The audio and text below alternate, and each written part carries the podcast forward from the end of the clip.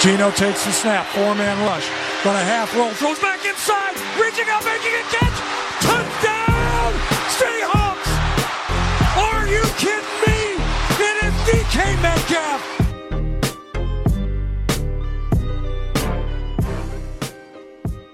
704 on a Monday, Halford Bruff, Sportsnet 650. Halford and Bruff in the morning is brought to you by the Dilawri family of Acura dealers. Experience the Dilawri difference today by visiting your nearest Dilawri Acura dealer today. Hour two of the program, Nick Shook from NFL.com is going to join us in just a moment here. He's our Monday morning quarterback, brought to you by the Clayton Public House. Uh, we are in hour two. Hour two is brought to you by North Star Metal Recycling. Vancouver's premier metal recycler pays the highest prices on scrap metal. North Star Metal Recycling, they recycle, you get paid. Visit them at 1170 Powell Street in Vancouver. Okay, to the phone lines we go. Very happy to have our next guest on the program, Nick Shook here from NFL.com on the Halford and Bruff Show on Sportsnet 650. Morning, Nick. How are you? I'm fantastic. How are you? Uh, we are well. I think that we need to start not just with the Seahawks, but how dramatic a turn the NFC West may have taken yesterday. So the Seahawks win in kind of dramatic fashion against a banged up and quite frankly done uh, LA Rams team. But everyone, and rightly so, was focused on this story out of San Francisco where the Niners get a win over the Dolphins but lose starting quarterback Jimmy Garoppolo to a season ending broken foot. Enter former Mr. Irrelevant Brock Purdy. Uh, and this is a guy that was a seventh round pick. He's a rookie he's being thrust into a pretty crazy situation here, Nick. Uh, what's a realistic expectation for both him and the Niners moving forward? Well, what's crazy is you know you look at his performance yesterday and you think there's no way that guy was a, a seventh round pick. There's no way that guy was Mr. Irrelevant. He did look there's good. No way that's he his, did look good. first, his, yeah, his first you know regular season experience, but then it makes me immediately think because maybe I'm just too cynical at this point that well that's definitely a fluke and he's going to come back to earth the next week. So um, I, I mean, based on one performance, since that's all we have, one performance of significance, uh, you know, he looks like he could be good enough to be another Jimmy Garoppolo, if not slightly better. Um, but then again, we have to wait and see. I think we just have to wait and see. You know, playing Tampa this week is going to be an interesting test for them as well. Um, and then you know you get your real test when they when they come to Seattle in a couple of weeks, and and he's going to be their guy because that's all they have left. You know, Trey Lance out for the season, Jimmy Garoppolo out for the season. Eh, this is it. This is all they have, and and unfortunately, I don't know why. You know, unfortunately for you Seahawks fans, but for the 49ers in general, um, I don't know why they've been they've had such terrible luck at the position over the last four or five years. I mean, just really terrible luck, but they were uh, fortunate to to pull out that victory yesterday. Not just pull it out, but really run away with it at the end. And and a lot of it had to do with their rookie quarterback. So mm-hmm. to answer your question, I, I I think we don't know. I think they have a defense that's good enough to win any game. Yeah, that's what's probably most important. I guess the question is going to be: um, we know that their defense is incredible, and Nick Bosa was a beast yesterday, and they made the trade for McCaffrey because he's such a multifaceted weapon. But like, I think eh, I, I feel like it's a bit naive, maybe even a bit ambitious to suggest that oh well, Purdy can go in and do a reasonable facsimile of what Garoppolo did because it's not a QB driven offense to begin with. There's a lot more that goes into it than that, and it's also the sort of intangibles like pressure and expectations and having to carry the team when it means something as opposed to like the third exhibition game or whatever. Like this is asking a hell of a lot from Purdy. Even if he's up for it, it still could be just maybe a little bit too much because there's so much at stake for the Niners. Yeah, you know, I thought yesterday was actually a pretty good test of that environment because I know they were at home and the fans are riled up and, and this is a game that they yeah, all had yeah. circled on their on their calendars. They talked about playing during the week. It mattered more to them, you know, maybe not specifically to Brock Purdy, but it mattered more to the 49ers facing Mike McDaniel, you know, and some former 49ers on the on the Dolphins side, at, you know, running back and other positions. So um, I, I think this is a, a nice little test drive in that environment, but yeah, it, it is going to come down to whether you can handle those situations. I, I think we've seen you know, lesser quarterbacks end up in the Super Bowl. Maybe you know it might have been 15, 20 years ago, but it has happened when you have a very good defense. And and DeMeco Ryans has this defense playing lights out football right now. I mean, I know they gave up 17 points, but if you watch that game from play to play, from start to finish, and you'll see Tua Tagovailoa was way off for a good portion of that game. They looked nothing like the explosive unit that they usually are offensively. And I think that can go a very long way, especially when you're a little deficient at quarterback because of injury. I'm sure fans of the Eagles and Cowboys were looking on at the quarterback situation in San Francisco and going, "Oh, is this an advantage for us?" Um, the Eagles and the Cowboys have a game on Christmas Eve, and I know that's a few weeks away, but their fans are already sniping at each other on social media. They're all, you know, they're they're already saying we're better, no, we're better, et cetera, et cetera. Um, how would you power rank the top of the NFC? Do you would you have the Eagles up there, the Cowboys, still the 49ers, or I there's no other team? There's something about the Cowboys' recent run that, while it's been impressive, you know, winning 54 to 19 on on Sunday Night Football is impressive. Uh, something about it, I, I, I'm, I mean, they're good. They're they are good, but I still go back to that overtime loss to the Packers and think, what was going on there? Um, if you look at their schedule over the last seven weeks, it's not quite the toughest schedule. Uh, since they lost to the Eagles, which of course they didn't have Dak for that game. Uh, you know, they they beat Detroit, they beat Chicago, they lose to Green Bay, they beat Minnesota, and that was in blowout fashion. That was the most impressive win out of all of these. Then they beat the Giants, who were in the big rut offensively, and that was on Thanksgiving. And then they beat the Colts, who you know have not been super competitive for the majority of the season to begin with. Then next week we get Houston, then they get Jacksonville. The next big test is Philadelphia. So I think they're going to continue to win. They're going to be near the top of the standing. But if I had to choose between the two, it's the Eagles, and it's not really all that close. It's it's closer than you might expect, but it's not all that close, in my opinion, because they the Eagles look like the most complete team in the NFC right now. I'm not a big believer in Minnesota, so if I had to pick two heavyweights coming out of this conference, and then maybe three, I'm picking the Eagles and the Cowboys and the 49ers because of that defense that we just talked about, which would have been even stronger if they hadn't lost Jimmy Garoppolo but um, it's it could very easily become a two team race before long. Beyond the quarterback position, what have the Eagles done to change from two years ago? They were four eleven and one. Uh, now they improved last year. They went to the playoffs. They were nine and eight, but I don't think anyone watched them play last season. And we're like, oh, that team's going to the Super Bowl this year. Things are different. What have they done to turn into this team that looks pretty good all around on both sides of the ball and, and quarterback, everything really? Well, two years ago, they were still kind of hanging on to Carson Wentz. It was the last year of Doug Pederson, and it was Jalen Hurts' rookie year. So um, they were entering that transition phase that they desperately needed to enter. And they've also had to reshape their offensive line a little bit. They've gotten they've added a ton of talent on the defensive side. Some of it is more experienced veteran players, you know, James Bradberry types, uh, the Darius Slay types. They've made those acquisitions on that side of the football. But more importantly than anything, they have changed their identity when they have the football in their hands. You know, it was early last year in which they still weren't a very good football team because they hadn't acknowledged and kind of pushed all their chips in the center of the table of what their what their strength was. And and you have to give credit to Nick Sirianni you're in the middle of the season completely changing the offensive philosophy, going away from trying to air it out and barely giving the ball to guys like Miles Sanders to realizing that hey, we can attack teams from different angles at the same time because we have two guys that can run. We have one at quarterback, we got one at running back, and we got actually a few pretty good running backs. So let's do that. That was the building block for last year for them. And then they've been able to stay relatively healthy up front, which has been a big issue for them in recent years.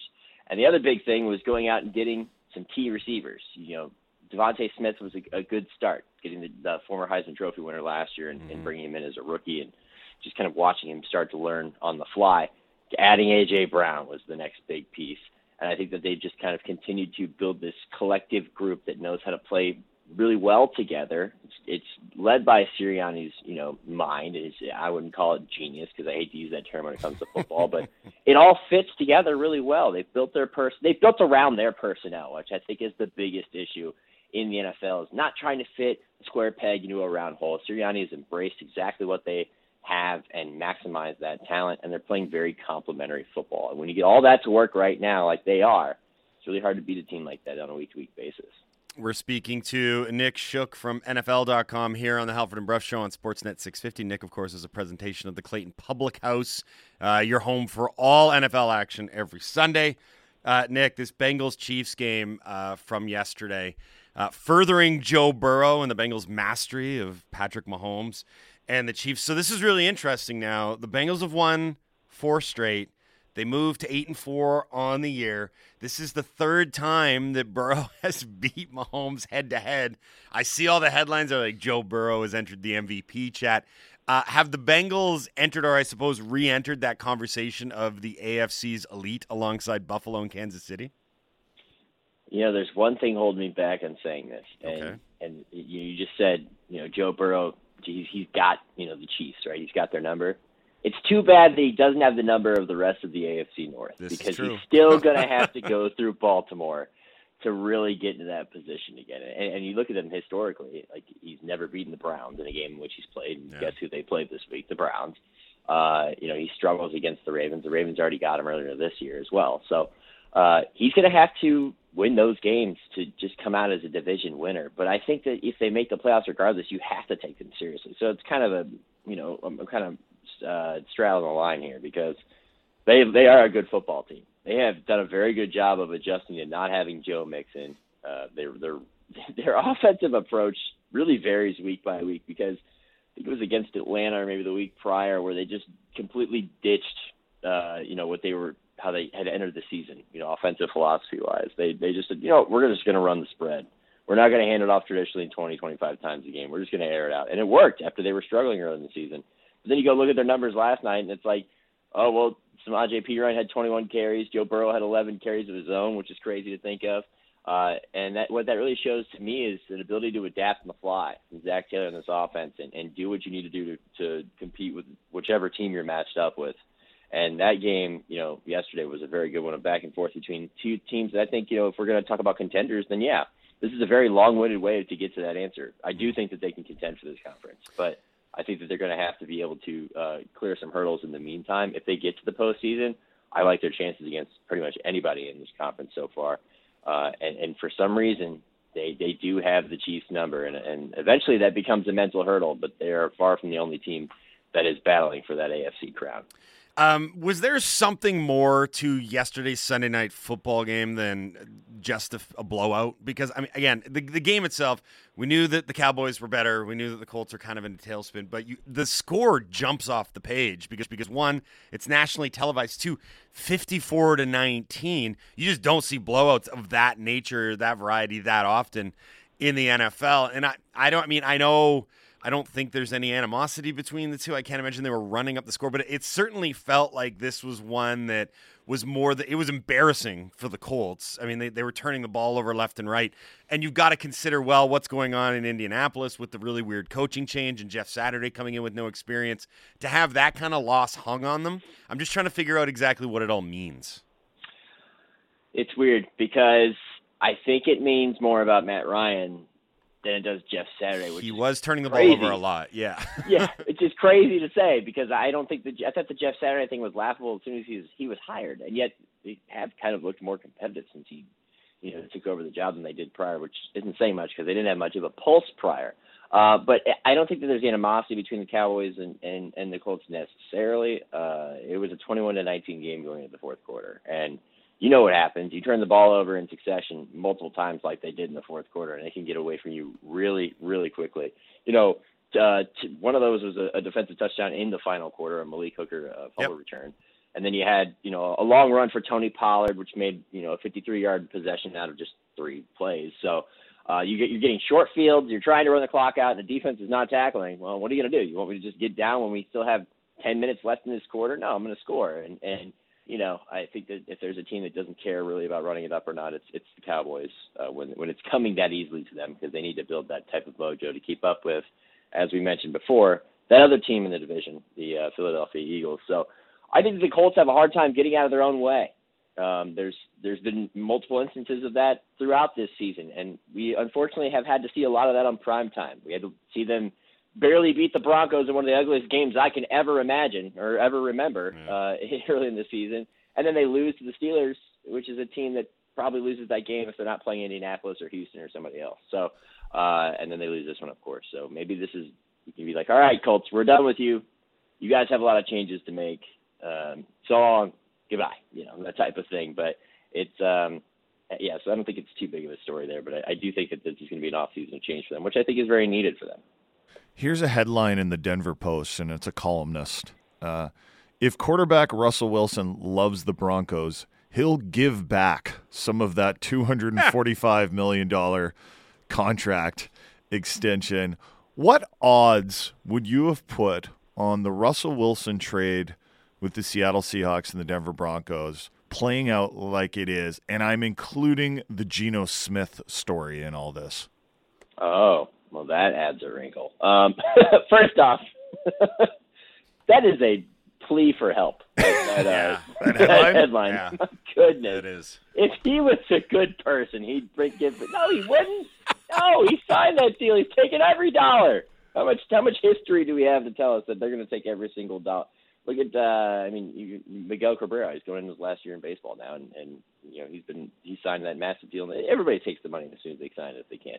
Um, I did not expect it to go this poorly at all. I also wish I had looked back at Nathaniel Hackett's introductory press conference and thought maybe this is a slight indicator of what is to come. I mean, I, I don't know if you remember, but uh, it was not the introductory press conference, it was the press conference right after they made the Russell Wilson deal, in which he just goes to the mic and goes, "Wow, Russell Wilson!" like you know, that was that was basically the peak for Right, them. right. Uh, it's been extremely disappointing for them, and I did not expect this to happen. I did not expect Geno to play well. Um, you know, Geno has had shown glimpses at times, but over a full season, I mean, I thought there's no way that he's going to win that job. Pete Carroll's going to give that to Drew Lock, and he ends up going with the veteran. What was a genius move? You know, it's a genius to pick Geno. Yep. It's like a bad campaign slogan, but it's worked out for them. So uh, I definitely didn't expect a lot of this. And the funny thing is, is like people are now coming to the terms to, with the fact that, you know, they had that the Broncos are tied to Russell Wilson. They cannot get out of that contract. The the money is just too much, and they're like, wait, they did what? How, how did they sign that deal? I I can't believe they agreed to sign to that. Well, that's that's the power of a star quarterback in today's NFL, and uh, and unfortunately, when if you're going to have to make a change, I think we all know what change is going to be made. and It's not going to be Russell Wilson. It's just wild to think that, like, not only did they orchestrate the trade, which cost a lot of draft capital and looks awful uh, in hindsight, but uh, doubling down with the gargantuan extension prior to ever really seeing him play. Uh, it just it might end up being one of the worst moves from an executive group, both in terms of the trade and the extension. I'm not joking in NFL history. I'm trying to think about other cross-sport comparisons in which massive extensions were signed. Yeah, Albert Albert Pujols in in Anaheim was did not pan out. Right, that was right. up there. But football, usually you don't see it. Uh, partially because the NFL doesn't guarantee its contracts the way that it's starting to, and I think that this is going to cause people to come back toward you know away from the fully guaranteed or close to you know guaranteeing massive amounts. I mean, the market demands it, but I mean, you got to you got a pretty big example of why, man, we're a little hesitant on this because look what Russell Wilson just did in Denver. Nick, you're the best, buddy. Thanks a lot for doing this today. We appreciate it. Uh, enjoy the rest of the week and all the games this weekend. Oh yeah, Monday Night Football as well. We'll do this again soon.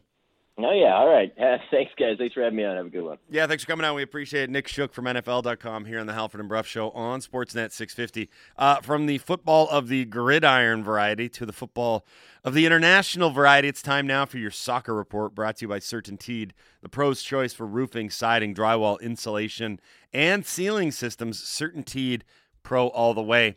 We are exactly 22 minutes into the round of 16 match between Japan and Croatia, live from Qatar.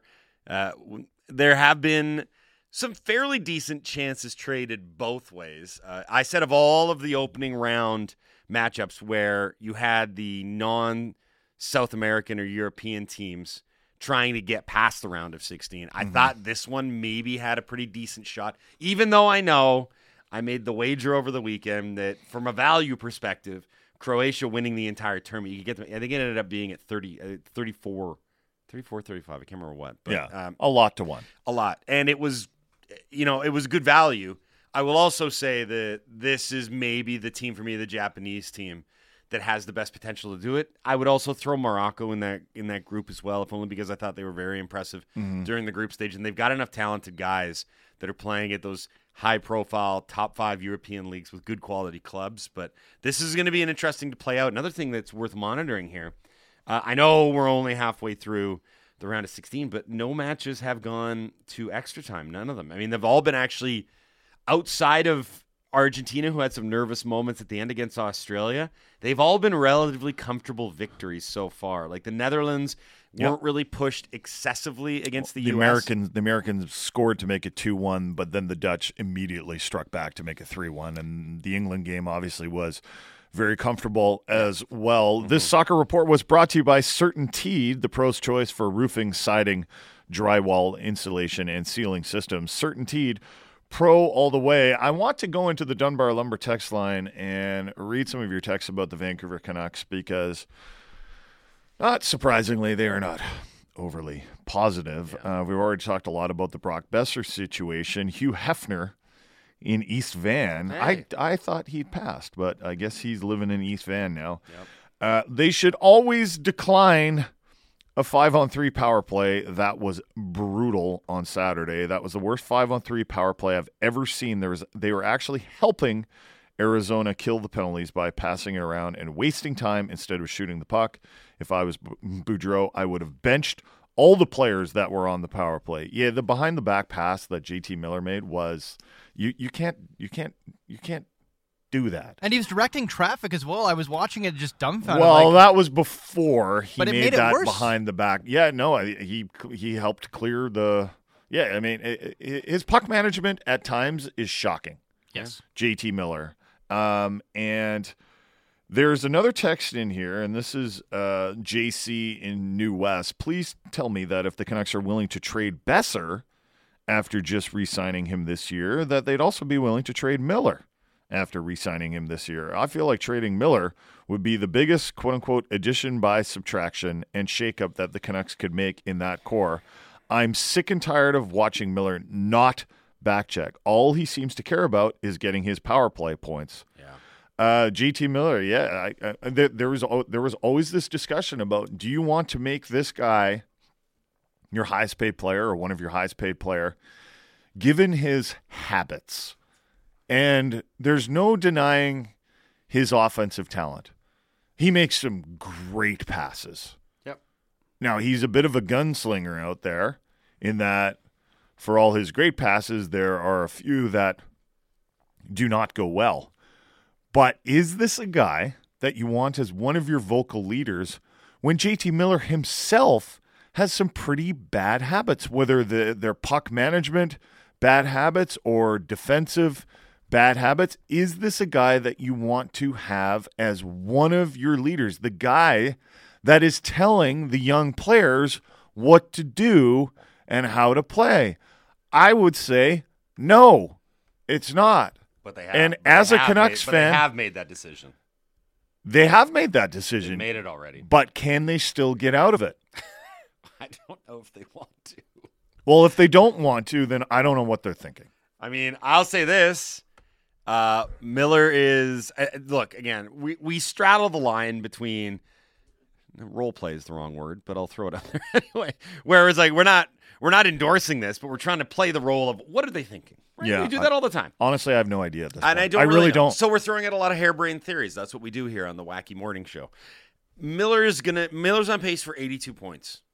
Right? It's a little bit down from 99, but as far as the con the the the, the proof of player, the persona, the profile, he's kind of doing what he's supposed to do. no, now, he's no, he's being worse. now, he's, now he's listen, worse to- just, just let me than finish. Just let me supposed to be. finish. Um, with the amount of money and the amount of investment that you've given, in, especially in a leadership role, uh, he should not have the kind of habits that he does. He should not make the kind of mistakes that he does. He's always been high risk, high reward. If he's on a better team and there's more structure and there's better players around him, his errors, as egregious as they are, probably don't get extrapolated out where it's like always a goal against or something like anyway. But on Well, this they, team, they would also just be unacceptable. like I on a think, good team. I think, yeah. Don't I you thi- think? Well, no, because I think you need players like him. I think you need guys that are going to push and dictate and make things happen. But it has to be in the right situation, mm-hmm. right? You can't have like a swashbuckler be the leader of a team because everyone's looking and they're like, "Well, he's kind of the shot caller around. He's the he's the alpha dog. He's the guy that makes it go." Stop yelling at me. Yeah, I mean, if you look at these other teams, and especially, and I go back to this all the time, Rutherford and Allvin came from Pittsburgh, where it was really easy because Sidney Crosby was your best player and your leader, but Crosby also did everything right, especially on the defensive side of the puck. Yeah, So it was, it was. he you did know everything what? right. It was basically where you say, you know, just watch 87, quite literally do anything, Mm. and then mirror it and mimic it. You can't say the same for Miller. You're like, look at what he does, and then half of it, try and forget it. right? And like don't do don't do what JT does in certain instances, right? At the same time, uh, he's one of the highest paid players on the team. He's got one of the longer terms inter- as far as commitment goes, and he's one of the leading scorers. So like that carries a lot of oxygen with it when you're in the room and stuff like And that. I think if they can trade him, they should. Chris Faber is going to join us next. Uh, we'll talk about Podkolzin and Jack Rathbone being down in the AHL. How's it going for those two? Because the Abbotsford Canucks have played a few games since those two have been sent down. We'll also talk to him about the Canucks, as we will with Iain MacIntyre at 8 o'clock. You're listening to the Halford and Bruff Show on Sportsnet 650. Yeah, the behind the back pass that JT Miller made was you you can't you can't you can't do that. Time now for Sportsnet 650 traffic from the City News 1130 Air Patrol.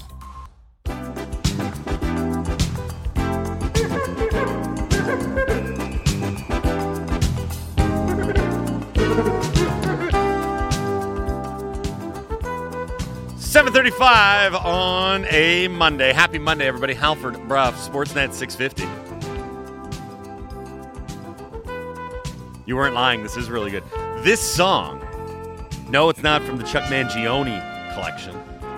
It is a flugelhorn, though, I should add. Uh, this is the result of when you type the word Faber into the unlicensed music search bar.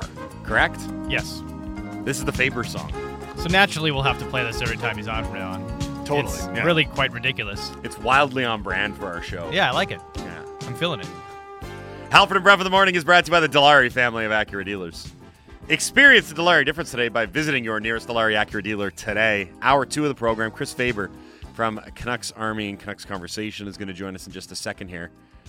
Uh, hour two of the program is brought to you by North Star Metal Recycling. Vancouver's premier metal recycler pays the highest prices on scrap metal. North Star Metal Recycling, they recycle, you get paid. Visit them at 1170 Powell Street in Vancouver. We are coming to you live from the Kin- Kintec studio. Excuse me. Kintec footwear and orthotics. I've lost my voice from yelling at the England match. It was such a comfortable victory. I know, but I still yell. Canada's favorite orthotics provider, supported by over 1,500 five star Google reviews. Find your perfect fit at kintec.net. Okay, uh, I you, everyone knows what's at stake today, right? Uh, we've got giveaways coming up at eight in the eight o'clock hour at eight thirty with regards to what we learned. Uh, we've got the Scenic Rush uh, luxury car supercar giveaway. We're going to enter a bunch of people into a grand prize draw, which we're going to give on Friday, which is a three hour round trip, sea to sky highway, Ferrari, Lamborghini, all these really wicked cars. That's going to happen throughout the week and we're going to do the grand prize on Friday. To get entered in, entered into that draw, uh, send us a what we learned. What did you learn over the last 24 hours? Actually, 72 hours. Sorry, it's a Monday. In sports with a car emoji. If you want the tickets to tonight's game, Canucks Habs 7:30. Note the start time from Rogers Arena. Also submit a what we learned with the ticket emoji. I suppose if you want to get entered into everything, you can send a what we learned with a ticket and a car emoji, and we'll just throw you into the pile. 650 650 is the Dunbar Lumber text line. You what did say you it like that, like it's a bad idea. What? It's a great time saver. what did you learn over the last 72 hours in sports? Let us know. You can win all sorts of awesome stuff. Courtesy your good friends at Sportsnet. You can only like the Canucks or the Cars. There's, there, you can't like both. Yeah. One or the other. We've had several people do that with the car emoji and the ticket emoji. See, time saving. They appreciate it. Okay, let's go to the phone lines now, shall we? Uh, joining us, Chris Faber, Canucks Army, Canucks Conversation here on the Halford and Bruff Show on Sportsnet 650. What up, Fabes?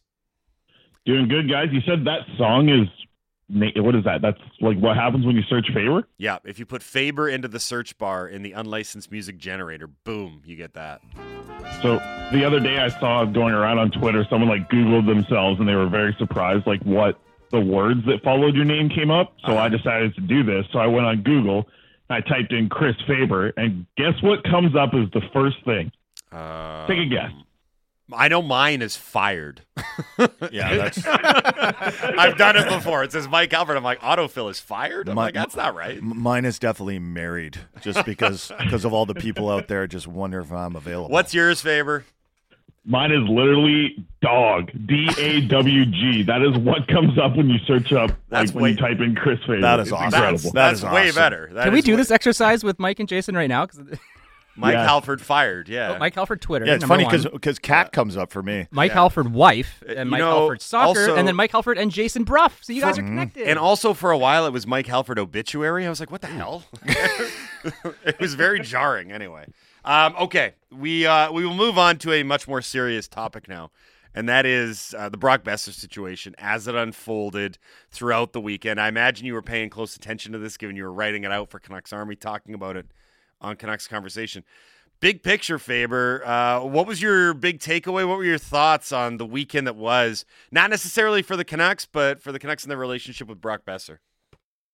Yeah, I, I definitely think he wouldn't be very happy about, um, you know, being a healthy scratch that morning. There was a lot of emotions. He talked about it uh, in the post game about how from, you know, from start to finish, that that had to be one of the busiest days in hockey that he's ever had to deal with, with just probably emotions coming from hockey. And Brock Boeser's a guy who's had to deal with a lot of emotions with things away from hockey in his life. So I, I don't think it's going to be something that breaks this guy from what he had to deal with with a healthy scratch. But I just think that you know this is a guy who's gone through so much, and then the, on a night that means so much to him to hear that you're a healthy scratch that morning.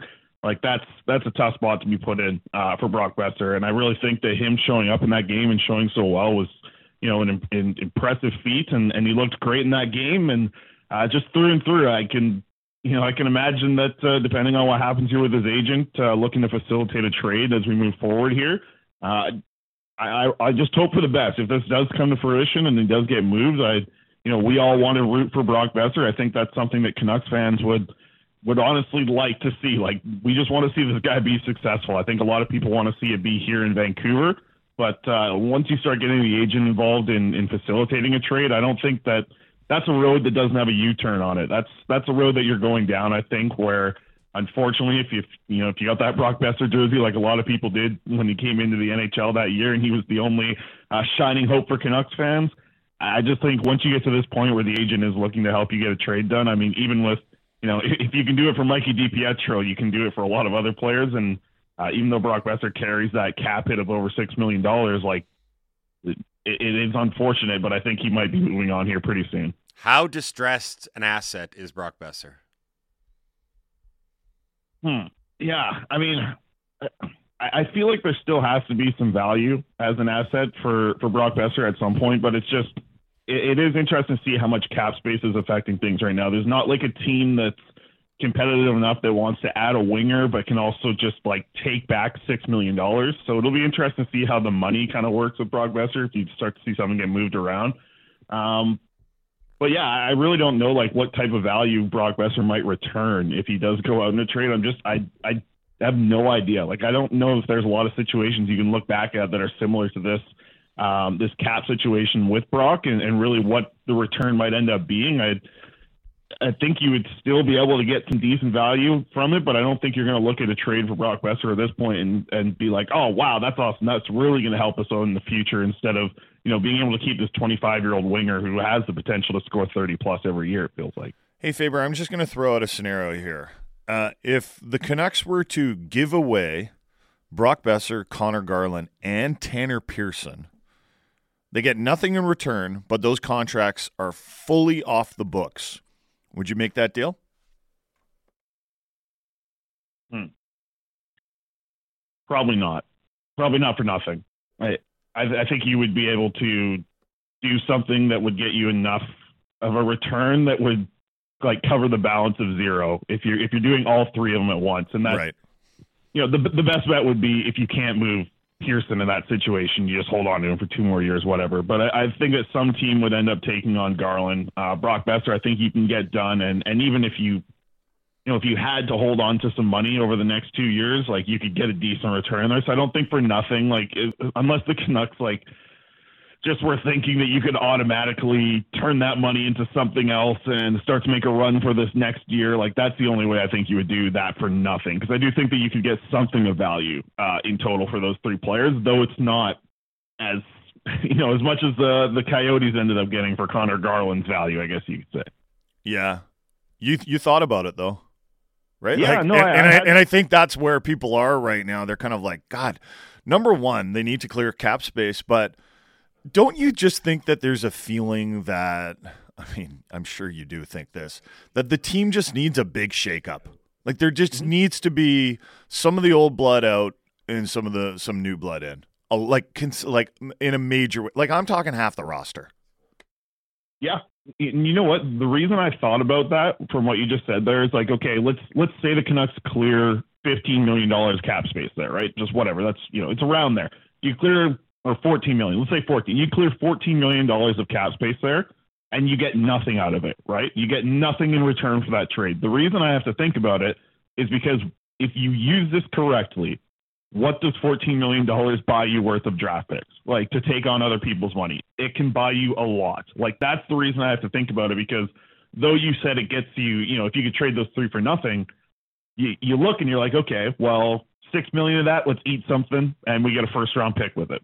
You know, let's eat another player's $2 million deal like the Canucks just had to do with Jason Dickinson. And then let's get a second round pick. Like you can start to really think that the return there, even though you you mentioned it, like just getting rid of those contracts, even though they're good players at certain times for this team, if you do get rid of it and you use it correctly, I think that's the hard part to imagine the Canucks doing is using it correctly. But if they were to use it correctly, and you hope that this management group is, you know, like new way thinking enough that they can they can make that money and turning like turn that money into draft picks. If they were to do it correctly, just that 16 or 14, 15 million dollars worth of cap, whatever it is, you can use that so quickly to to like this is what I think about Yeah. with the Horvat trade. It feels like a residual return that you can get on top of what you're doing just trading them Because if you use that five million dollars correctly, right now like the the market would say that five million dollars is basically a first round pick. Even if you're able to add like a little bit more space there or something you can throw in as a sweetener as like a fourth round pick, you're probably getting like a first for five million dollars. And that's the thing with the Horvat trade. We'll probably see it come down. It'll probably be three pieces.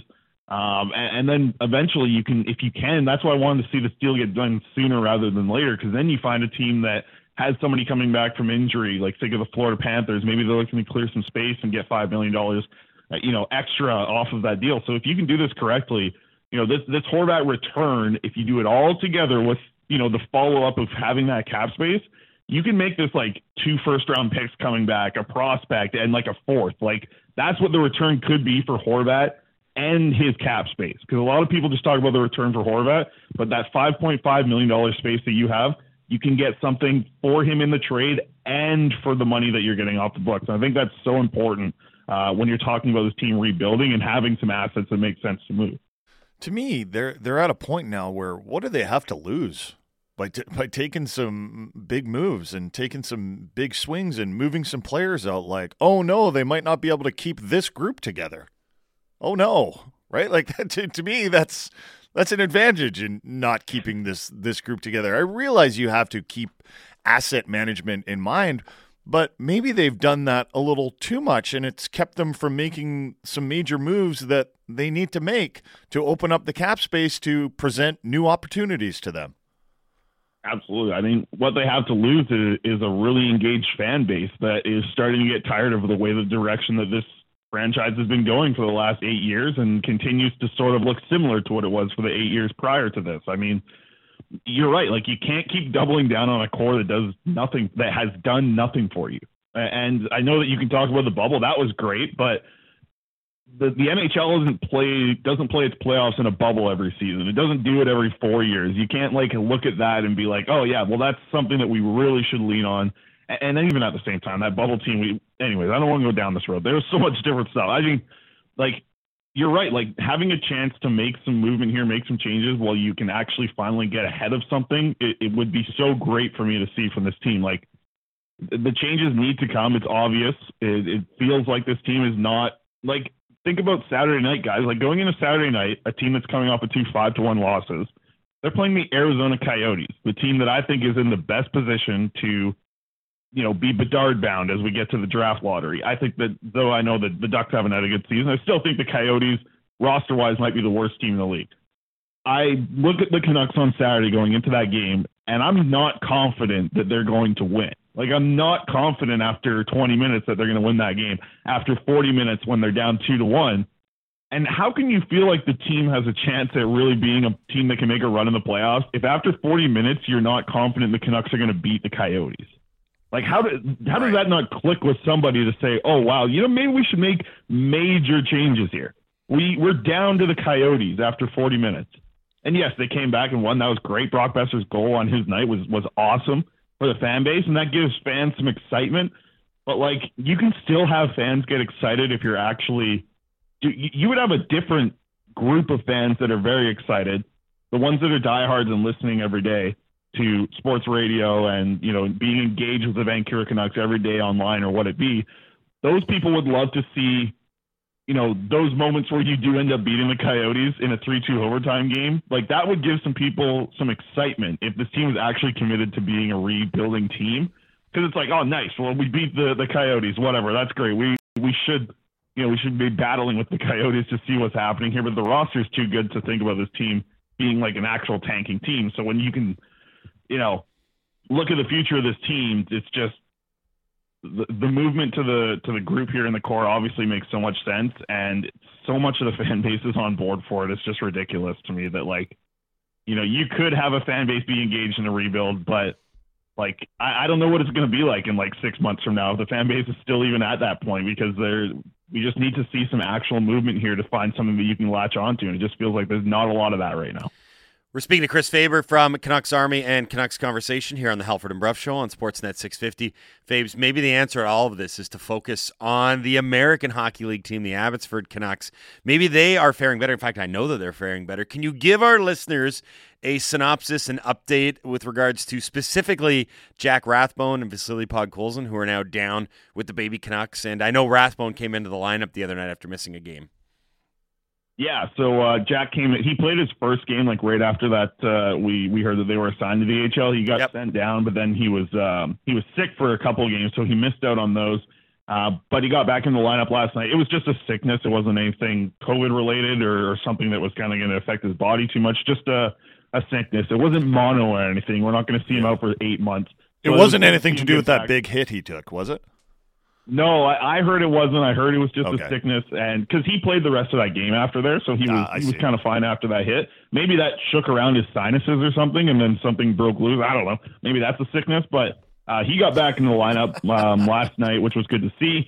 Um, still hasn't been like uh, you know it's two games. He hasn't been ridiculous, but if you think about it with Podkolzin, uh, Podkolzin's now played four games in the um, in the AHL over the past week and like like the Abbotsford Canucks have won every game. So it's like it's been a lot of fun. They're scoring like an average of something like five and a half goals or something uh, over that four game stretch. Uh, the hockey's been a lot of fun to watch for them over the last week or so, and you know a pair of back to backs over the last week made it exciting as well. They're still back at home next weekend as well, uh, so you might see Podkolzin, I think, still like ride maybe until next Monday is kind of the, the spot where I think he might get that call up. If you want to make this a quick little send down to gain some confidence, uh, you saw Podkolzin score a really nice goal last night where it was like, I, I don't know, to me it was like a vintage Podkolzin goal that I saw him score a lot of when he was playing in uh, junior 20 leagues, like whether it be the J20 league or international play at U20 uh, at the U20 level. Like it was the one where he, you know, gets behind the net, like, you know, has a guy all over him, but is able to kind of, you know, give him the old Bertuzzi arm and, and work his way to the front of the net, find a way to get some ice in the slot, and then rip one of his really good hard wrist shots and, and hit it into the top corner. Like it was, it was a very vintage when you see Podkolzin dominating, this is what he does type of goal. So I think this is exactly what you wanted to see from him gaining some confidence down the AHL. But at the at the same time, it was still though it was the second goal that he scored down there. The first one was an empty netter. So in four games, he's been dominant enough to have one of those really nice goals. You probably want to see a few more of those before you just give him the call back up to the uh, NHL. So it, it's good to let him work on the uh, on the confidence down there in the AHL. It's just uh, he hasn't really had a ton of success just yet, but last night was a good step in the right direction for him. Is it maybe good for him to, for him to stay down there and be the man, or at least one of the you know most important players on the team? Because he hasn't really been that for a while. I, I know you mentioned he played some games on the under twenty uh, team, but but for the most part, he's been in the KHL playing with older players and playing in the bottom six, and sometimes not even being in the lineup or barely playing at all And then he went to the NHL where, understandably, he's been in a position where he's like, "Oh, I'm the young kid on the team. Like I, I'm not going to play a lot. I better not make any mistakes." Like it seems like it's been a while since he's been on a team where he's one of the guys that they really need to rely on. And I just wonder if that could be good for his confidence, just to get him into that position again of being relied on and not in a position where he's like, "Well, I hope I contribute, but if I don't, I'm probably not going to get all that much attention."